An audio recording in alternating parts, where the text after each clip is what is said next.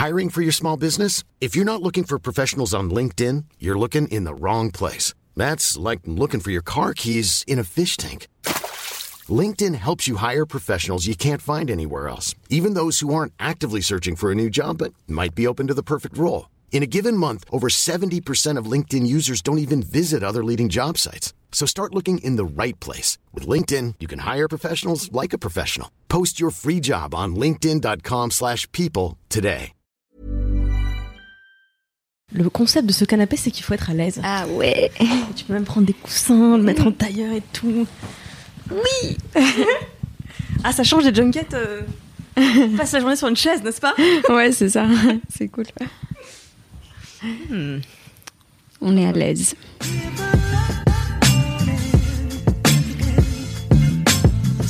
Bonjour et bienvenue dans Sois gentil, dis merci, fais un bisou, le podcast des anciennes petites fissages qui ont arrêté de l'être. Je suis Clémence Bodoc et mon invité cette semaine crève l'écran dans Meltem, le long métrage de Basile Donagis au cinéma le 13 mars.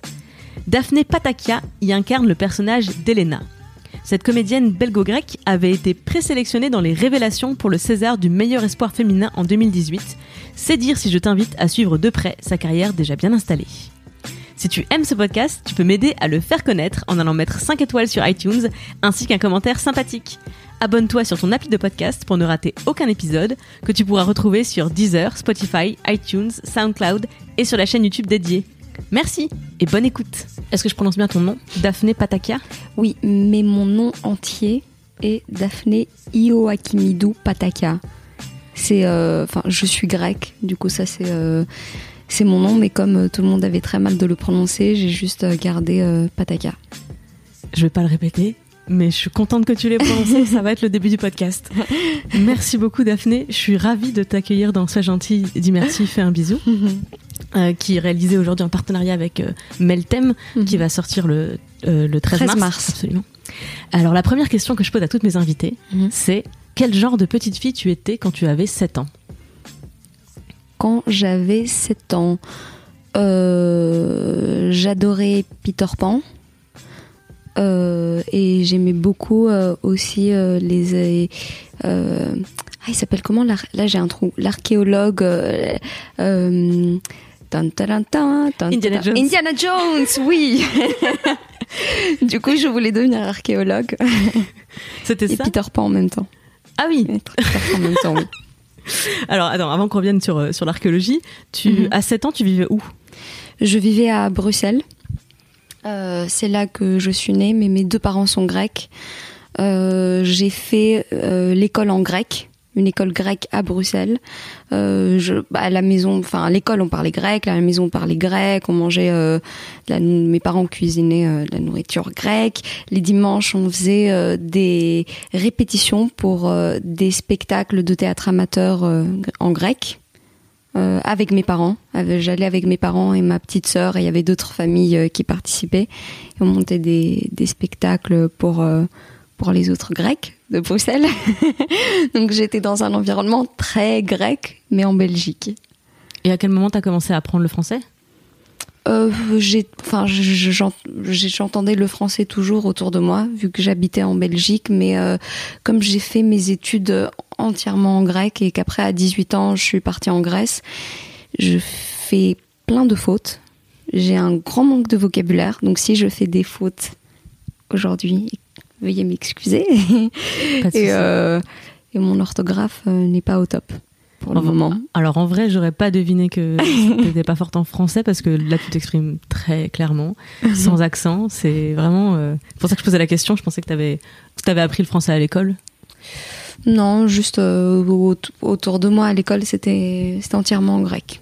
Voilà. D'accord, Et là, ça fait trois ans que je suis en France. d'accord. Euh, alors je vais revenir à du coup ton, ton enfance, Mhm. euh, Indiana Jones. Est-ce que tu te souviens de la première fois que tu as exprimé une ambition professionnelle? J'entends par là la première fois que tu dis Mhm. euh, quand je serai grande, je serai. Euh, oui, en regardant les films d'Indiana Jones, je, je me disais que je voulais être archéologue. Aujourd'hui, je me dis que si j'étais pas comédienne, j'aurais aimé être euh, euh, anthropologue, archéologue, partir dans des pays et, euh, et étudier, étudier d'autres cultures. euh, population, voilà. Pourquoi? Qu'est-ce qui t'intéressait dans, ces... dans ce que tu voyais dans Indiana Jones? Qu'est-ce que tu projetais dans ce métier? L'aventure, la découverte. Mais alors c'est marrant parce que mm, moi aussi j'ai grandi avec Indiana Jones Mm. et je voulais devenir archéologue mais ma mère m'avait dit tu sais l'archéologie c'est pas sauter de liane en liane au-dessus des ravins c'est plutôt être dans la poussière avec un pinceau à dépoussiérer les, les fossiles. Ah oui, oui. Oui, c'est vrai. Bah, c'est pour ça qu'anthropologue, peut-être, c'est... il y a plus d'aventure là-dedans, je sais pas. c'est un peu plus proche. Est-ce que tu avais des, des frères et sœurs? Oui, j'ai une euh, petite sœur, Iris, qui, euh, qui maintenant, enfin, qui au début euh, était, euh, voulait, voulait être camionneuse.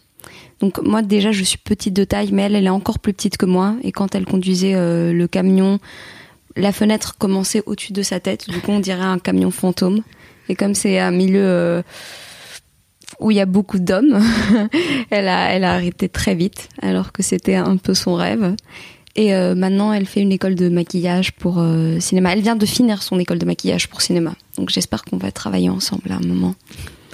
Euh, bah, Justement à propos du, du cinéma, donc quand tu étais petite tu devais, voulais devenir d'abord archéologue. Mm. Euh, comment ça a évolué en fait ce que tu voulais faire plus tard Ton idée de plus tard je serai. Qu'est-ce T'es passé par quelles étapes? Euh, je faisais du théâtre tous les dimanches avec mon père, et, ma mère et ma sœur. Et ma mère aime beaucoup le théâtre. On voyait beaucoup de théâtre quand on était petite avec euh, mes parents.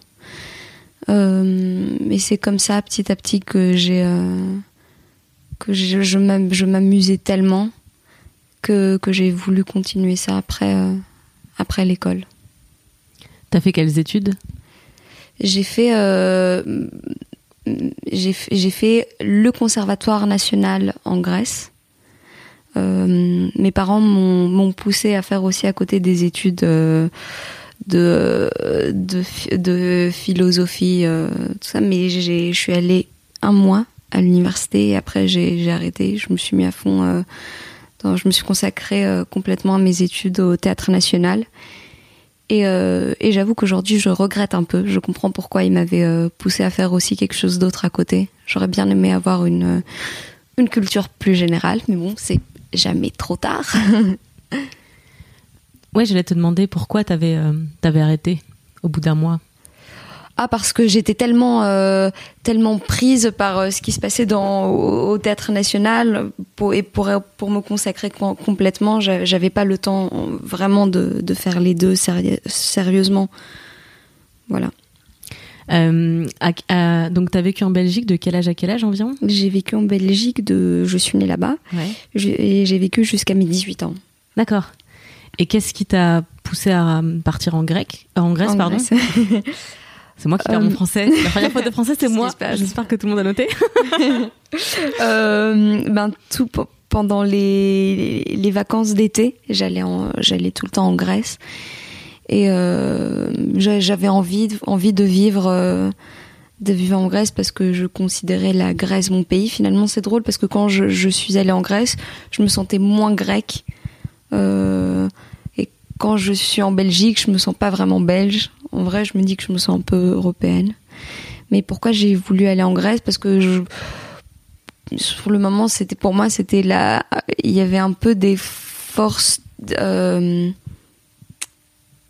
C'était, c'était très différent de la Belgique. En- à Bruxelles, tout était très très ordonné, alors qu'en Grèce, c'était bordélique, chaotique, et j'aimais beaucoup ça. C'était c'était quelle année environ? En 2010. 2010. Euh, Donc oui, c'était en 2010, c'était le début de la crise. Ouais.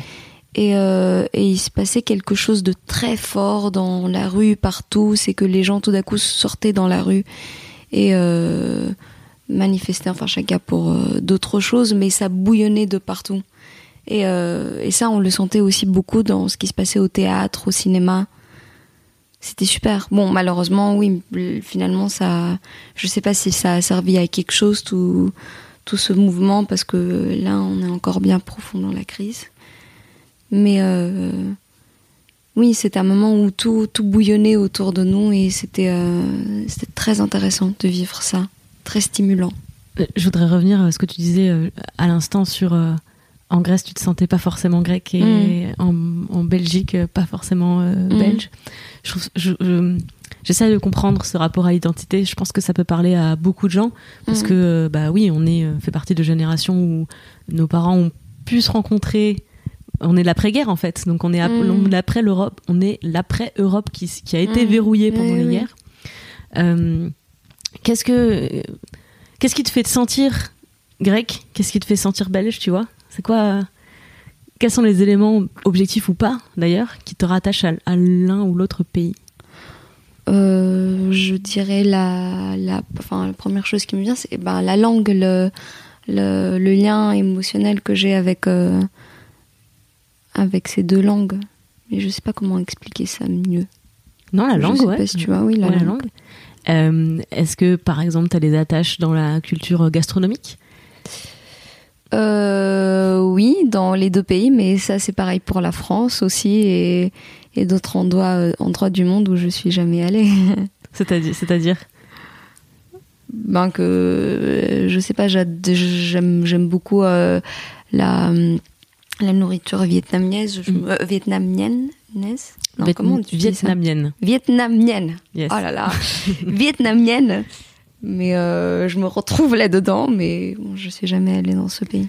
Hmm, En fait, ce que je veux dire, c'est que moi, par exemple, je viens de Mm. Lorraine et que, euh, alors maintenant, je suis végétalienne, donc euh, j'en mange plus, mais le bœuf bourguignon, c'est un, un plat qui n'est pas de ma région, enfin pas pas Mm. spécifiquement de ma région, mais c'était le plat de, que ma grand-mère faisait les dimanches de fête.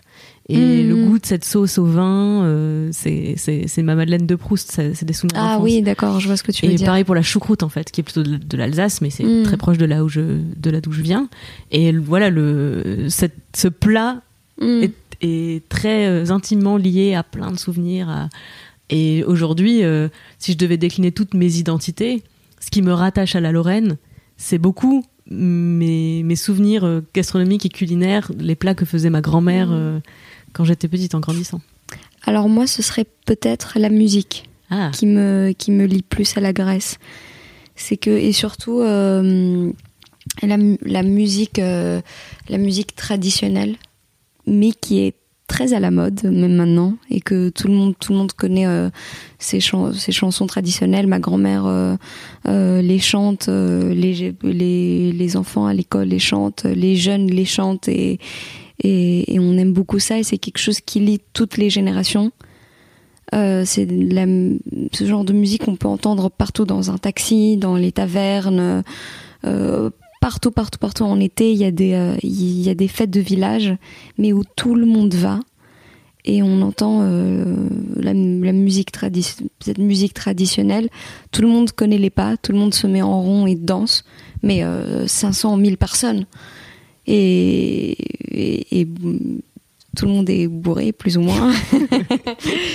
oui, c'est quelque chose qui, c'est ça qui me rattache beaucoup à la Grèce, la musique, parce que c'est quelque chose qui qui lie toutes toutes les générations.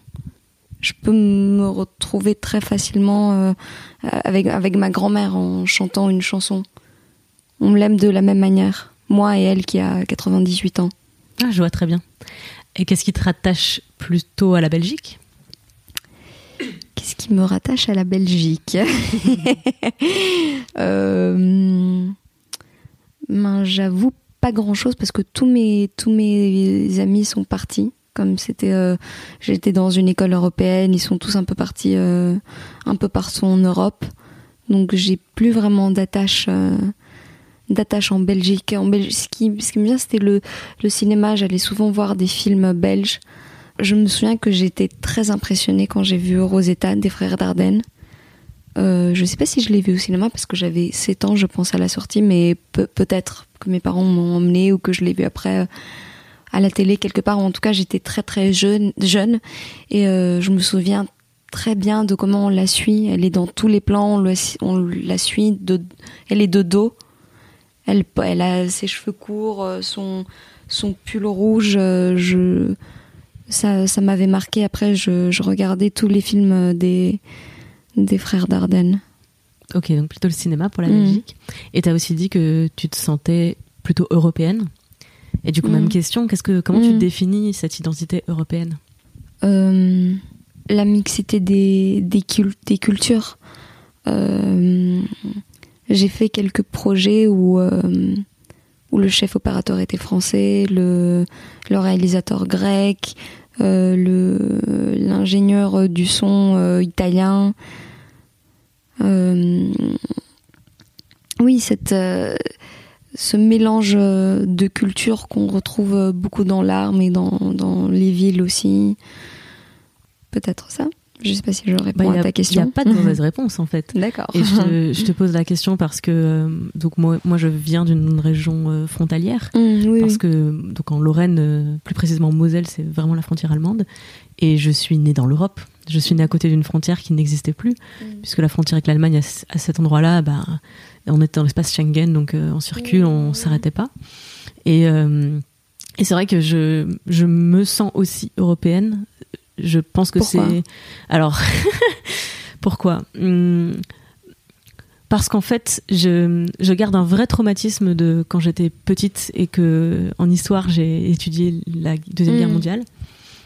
Un vrai traumatisme du jour où j'ai compris que j'habitais du mauvais côté de la ligne Maginot c'est la ligne de fortification hein, de voilà et, et, en fait euh, je voilà on, on faisait des, des, marches des promenades le dimanche hmm. on passait à côté des bunkers et je crois que j'avais compris que c'était c'était les fortifications de la guerre, mais j'avais pas compris que j'étais du mauvais côté. Hmm. Et, et, tout d'un coup, ça, ça a mis une réalité sur, euh, sur le fait que il y a, y a eu une guerre là, là où je vis. Hmm. Et j'étais, j'avais vu une photo de ma grand-mère qui était devant la porte de son, du garage de la maison dans laquelle elle habitait actuellement. Sauf qu'elle avait 9 ans. Et moi, j'avais 9 ans à l'époque. Hmm. et elle était devant un mur qui avait des impacts de balles. Ouais. Et en fait, cette image-là, elle m'a vraiment marquée.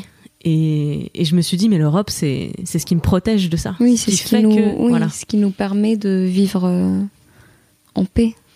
Et notre génération peut-être oublie ça parce que, enfin, on, on, a, on, a, on a compris ce que c'était la guerre qu'à travers les récits de nos, de nos grands-parents.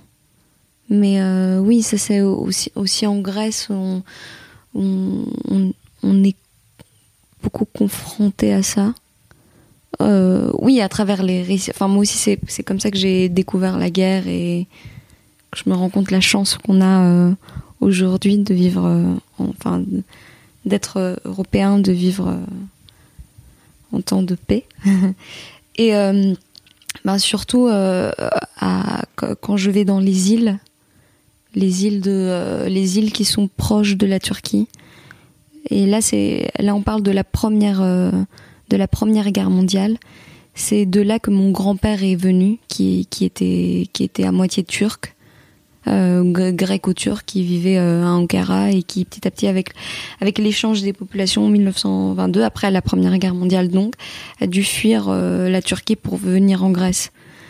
et tous ces gens qui sont venus avec des bateaux de Izmir aux îles en face pendant euh, pendant la guerre. Non, pareil, jusqu'à juste après la guerre. Euh, comme comme exactement comme arrive euh, plein de gens aujourd'hui, exactement de la même manière en bateau. Là, c'est quelque chose qui, qui se répète un peu. Et pendant que tu, que tu vivais en Grèce, est-ce que tu peux me parler un peu de, de l'atmosphère euh, vis-à-vis de l'Union européenne? Est-ce que c'était... Euh, c'est vraiment une question que j'aurais mm. voulu poser à l'époque, parce que j'ai beaucoup regardé la, ce qui se passait en Grèce, mais depuis euh, les médias français, donc mm. je sais qu'on en avait une vision très parcellaire. et en plus, c'était très compliqué. si on s'intéressait pas vraiment à l'économie, mm. tout d'un coup, on avait l'impression qu'une crise surgissait de nulle part, alors que c'était quelque chose qui était assez dormant et rampant. Est-ce que tu, tu dirais que l'ambiance était plutôt à à, la, critique, à la défiance vis-à-vis de, l'Union européenne ou de certains autres pays de l'Union européenne, euh, ou, comme on est un peu en train de le dire, un côté euh, bon, on traverse une crise. Hmm.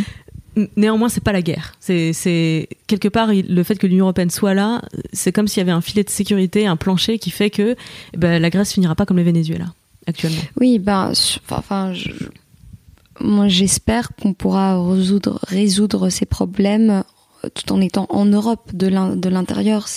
Je crois pas que c'est une solution de, de, partir et de.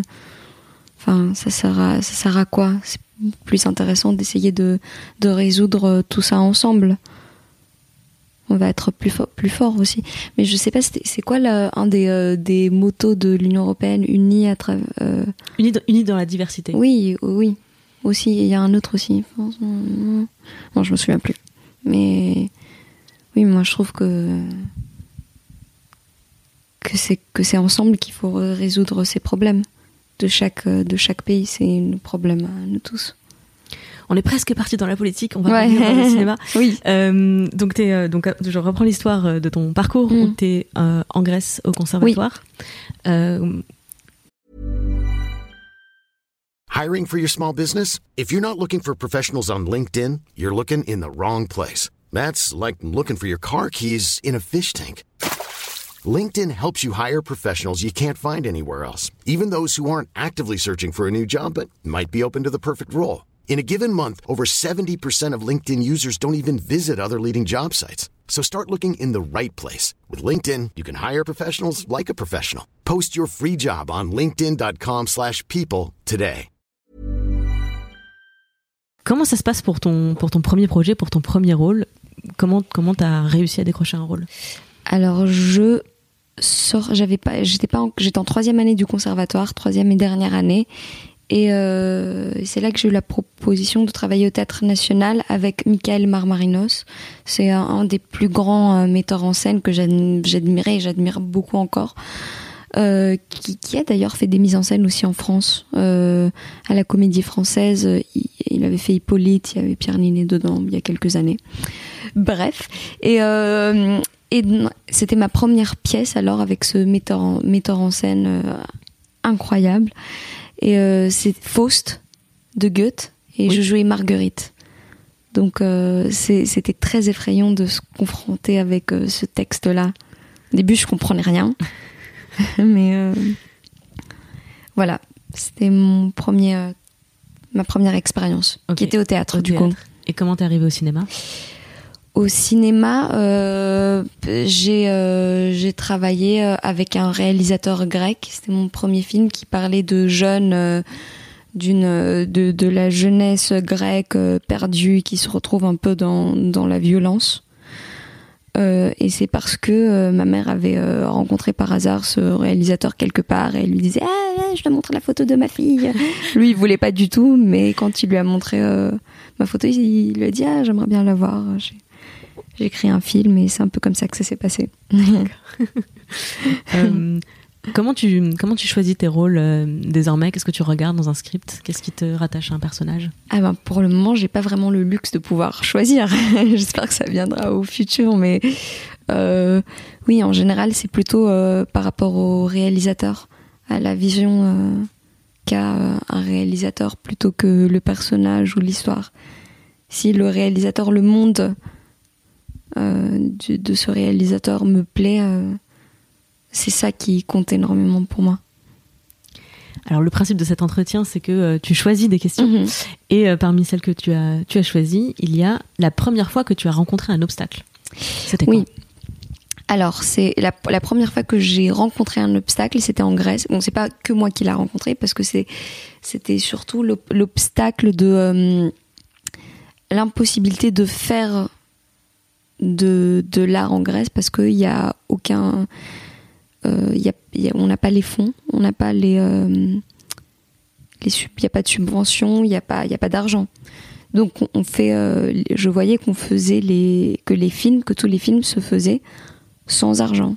Donc ça, ça c'était un très grand obstacle. Mais après, je pense que la prochaine question, c'est euh, absolument la première fois que tu as dépassé un, obstacle. dépassé un obstacle. Donc pas que moi, mais toutes, euh, toutes les, tous les gens qui travaillent euh, dans le cinéma ou le théâtre en Grèce. Comme ce qui est très émouvant, c'est que comme les films se font avec, avec très peu d'argent, voire pas du tout, personne se fait payer. Tous les gens qui sont là sont là parce que ils, aiment la vision du, réalisateur et qui veulent raconter tous ensemble euh, cette histoire.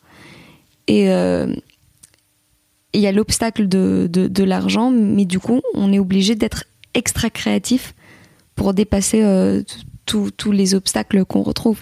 Et finalement, le résultat est, très singulier. Enfin, je trouve que les films grecs ont quelque chose de très spécial, souvent. Alors, si tu devais faire découvrir euh, le cinéma dont tu parles mm. euh, à, celles qui nous écoutent, mm. tu leur conseillerais de regarder quel film, par exemple? Oh, Canine, de Yorgos Lantimos. D'accord. Je l'ai vu. au moins sept fois. C'est un, un de mes réalisateurs préférés. Yorgos Lantimos, euh, un de ses premiers films était Canine.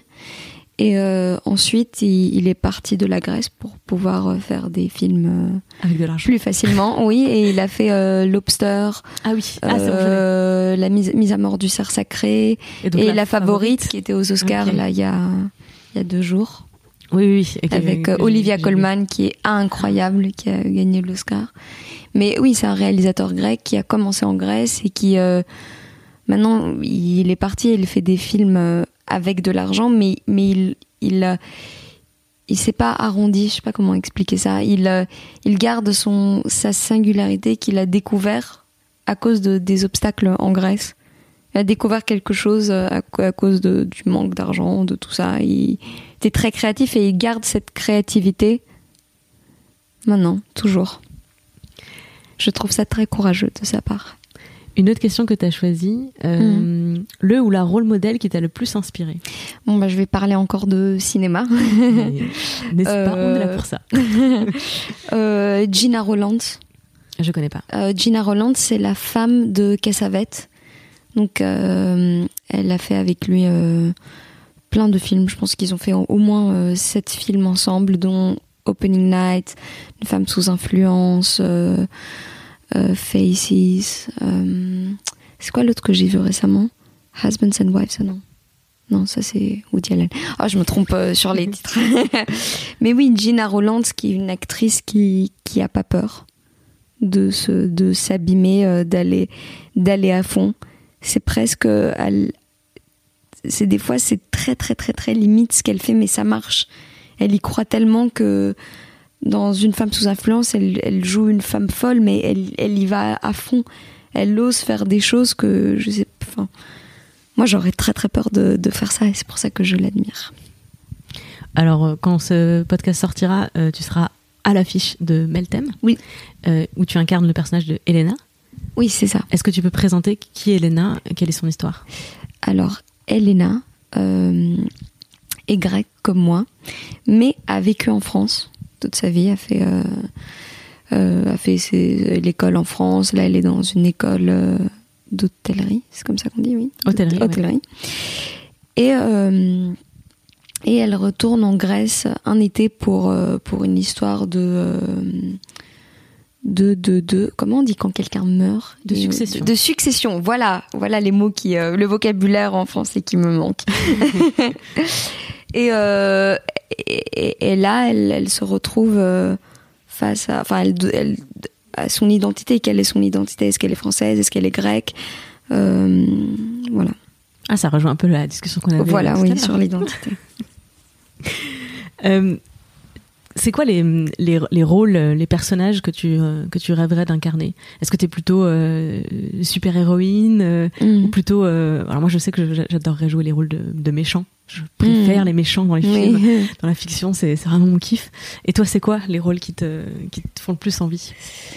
Euh, des rôles, des rôles complexes de, de femmes, de, de, de vraies femmes. Enfin, ça peut être des, enfin, de vraies femmes. Je veux dire, ça peut être aussi des, des, des héroïnes, des super héros.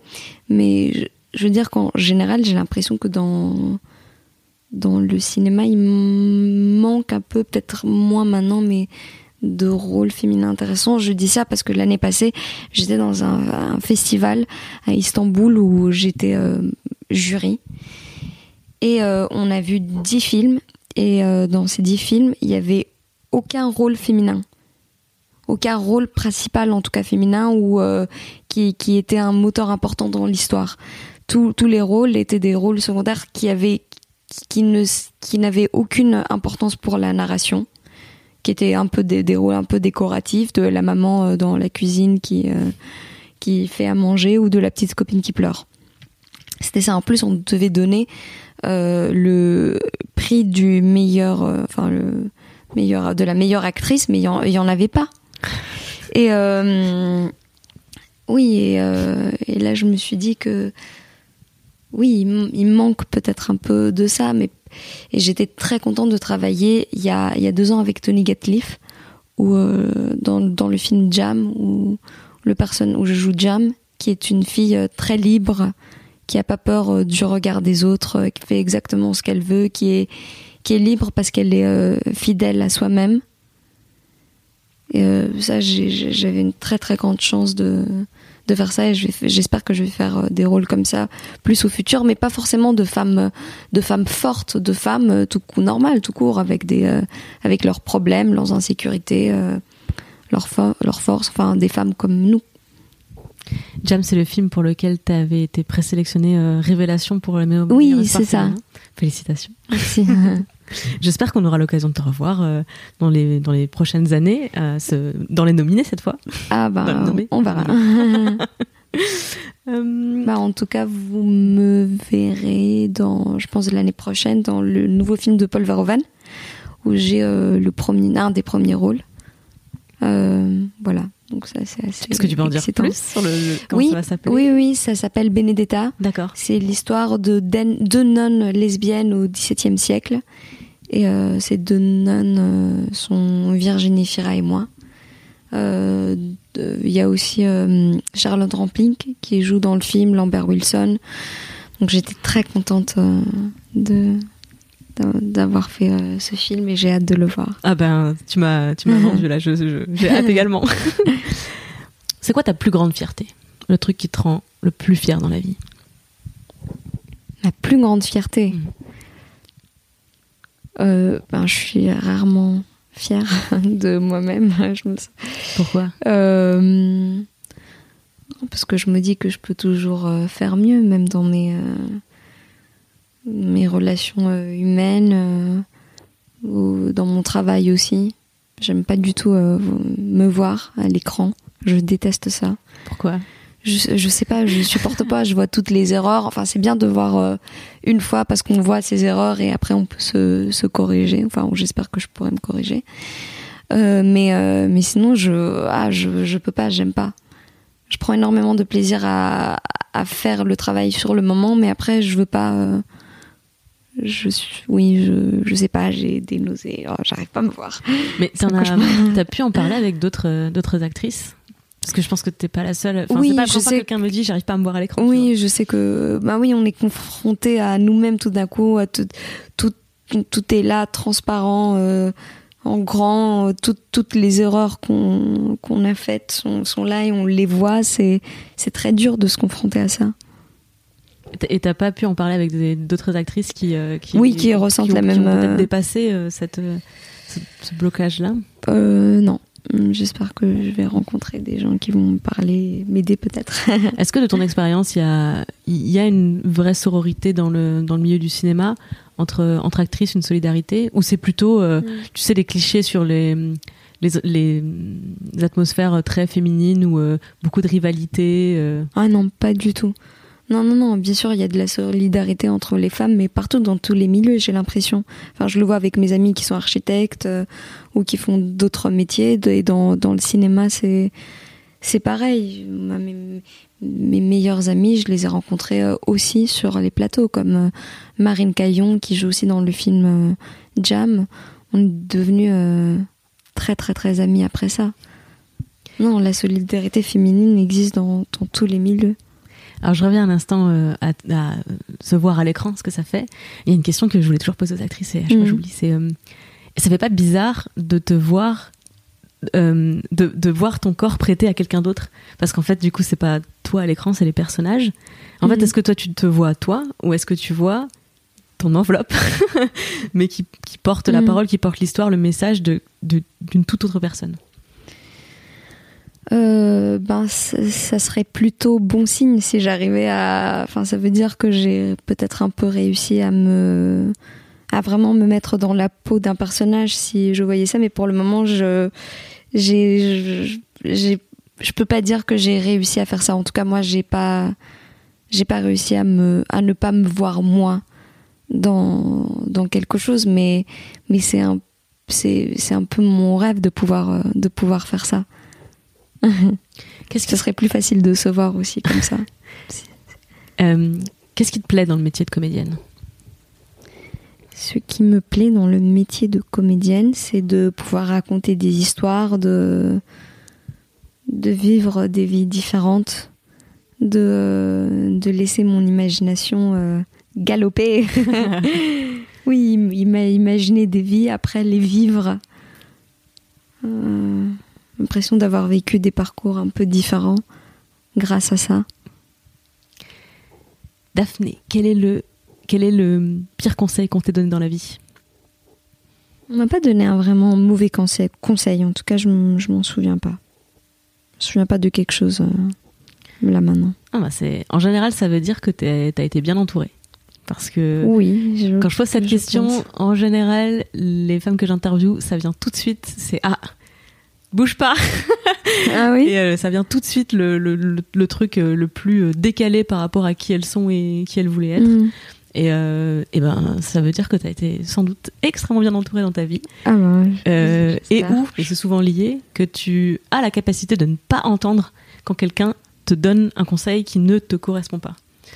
Ah, bon, bah, je sais pas. un, mauvais conseil aussi, parfois, c'est, pas forcément que le conseil est mauvais, c'est qu'il te correspond pas du tout. Oui, oui, bien sûr. Faut faire, euh, parfois des gens. Ce qui, ce qui, nous correspond. Des femmes ont, parfois répondu euh, bah, le pire conseil qu'on m'a donné, c'est d'être patiente. Bah, en fait, euh, sois patiente, c'est pas dans l'absolu le pire conseil à donner à quelqu'un. Mais en fait, si, si c'est pour te dire de rester à ta place et de ne pas tenter, de ne pas prendre des risques dans la vie, mmh. d'attendre que la chance vienne à toi, alors que tu es quelqu'un qui est plutôt volontaire et qui a plutôt mhm. tendance à aller provoquer ta chance, bah oui, c'est pas un bon conseil. Bah oui, dans ce cas-là, faut pas, faut pas l'entendre et suivre plutôt, plutôt euh, son intuition. Euh, à la contrario, du coup, est-ce que tu te, est-ce que si je te demande le meilleur conseil qu'on t'ait donné dans la vie, il y a quelque chose qui te vient? Euh, Le meilleur conseil. Ah, bon, j'imagine que c'est un peu cliché, mais de d'être d'être soi-même, c'est toujours le le meilleur conseil qu'on m'a dit plusieurs fois. Oui, surtout quoi, surtout, enfin, on me l'a dit plusieurs fois quand j'étais jeune et que j'essayais de me retrouver, et que je savais pas trop euh, qui j'étais et j'essayais plusieurs choses. Euh. Oui, d'être soi-même. Enfin, après, c'est dur de savoir euh, qu'est-ce que ça veut dire soi-même, mais. et j'allais dire, est-ce que c'est facile d'être soi-même? Est-ce que ça a été facile pour toi? Est-ce que c'est facile pour toi? Non, c'est pas toujours très facile. Souvent, c'est plus facile de se cacher derrière une invention comme se cacher derrière les rôles d'ailleurs. Euh, non, c'est c'est pas facile, mais euh, mais c'est très excitant. C'est de pouvoir euh, se lâcher. Dans d'ailleurs dans la vie et dans le cinéma aussi, de montrer, de, de, se mettre à nu devant la caméra et de montrer vraiment ses émotions, de laisser quelque chose de très personnel. Enfin, de, de montrer quelque chose de très personnel, même si c'est un un rôle qui est différent de, de nous. C'est courageux peut-être d'être soi-même. Euh, où est-ce que les gens qui veulent te suivre et suivre ton travail peuvent te retrouver sur les réseaux sociaux euh, Ah, je suis nulle avec les réseaux sociaux. J'essaye, j'ai fait Instagram, mais je suis vraiment nulle. Euh, je sais pas, ils peuvent, euh, ils peuvent entendre cette interview et euh, euh, aller voir Meltem le 13 mars, aller voir Benedetta l'année prochaine, voir voir Jam de Tony Gatliff, voilà. donc tu es sur Instagram mais t'es pas très actif, c'est ça que tu dis Ah, je suis vraiment pas actif. Je j'arrive pas, je, je comprends pas trop comment euh, tout ça marche, ça, ça ne m'intéresse pas tellement. Enfin, ça, ça m'excite pas plus que ça c'est pas grave. Peut-être qu'on ira quand même envoyer les gens euh, pour qu'ils s'abonnent et que c'est comme ça, ça te donne juste euh, l'opportunité de partager ton travail quand euh, il y a un film qui sort. Oui, bien sûr, ça, ça je, ça je le fais. Voilà, bah comme, bah, c'est très bien, mais c'est tout ce dont on a besoin. D'accord, donc suivez-moi sur Instagram et j'essaierai d'être plus active et oui, et ce que je fais, c'est surtout partager mon travail. Bah c'est parfait, c'est tout ce qu'on demande, comme ça on peut suivre tes projets et aller, aller voir les films que tu, tu vas jouer. Merci beaucoup d'être venu dans ce, dans ce podcast. Je suis vraiment ravie. Oui, moi aussi. Ben, J'encourage tout le monde à aller voir euh, Meltem au cinéma. Je ne l'ai pas encore vu. Hein. C'est Kalindi, notre euh, chef de mm. rubrique ciné-série, qui, qui l'a vu et qui en a fait la critique. Euh, et donc, bah, je, souvent, souvent, je suis d'accord avec Kalindi. J'ai adoré la favorite également. donc, je, je n'ai aucun doute. Et j'aime beaucoup les, les, histoires qui placent des personnages de jeunes femmes mm. au, centre de l'intrigue. Donc, oui, qui sont le mot, les moteurs de l'histoire. Exactement. Donc mm. euh, j'ai bien hâte. Oui. merci beaucoup. Merci à toi. Sois gentil, dis merci, fais un bisou. c'est fini pour aujourd'hui. Rendez-vous jeudi prochain pour un nouvel épisode et une nouvelle femme fantastique à découvrir sous un nouveau jour. Tu peux t'abonner sur ton appli de podcast, bien sûr, et ça m'aide énormément à faire connaître ce programme si tu en profites pour aller mettre 5 étoiles sur iTunes et un commentaire enthousiaste. Tu peux également faire découvrir ce podcast à tes amis par Deezer, Spotify, SoundCloud ou la chaîne YouTube dédiée, ou encore sur mademoiselle.com où les épisodes paraissent chaque jeudi. Ton soutien est précieux, alors merci sincèrement d'avoir écouté jusqu'au bout, merci pour les commentaires et les étoiles. Le meilleur moyen d'aider ce podcast à grandir et d'aider mademoiselle à grandir, c'est encore d'en parler autour de toi si ça te plaît. Merci beaucoup. Bye, à jeudi.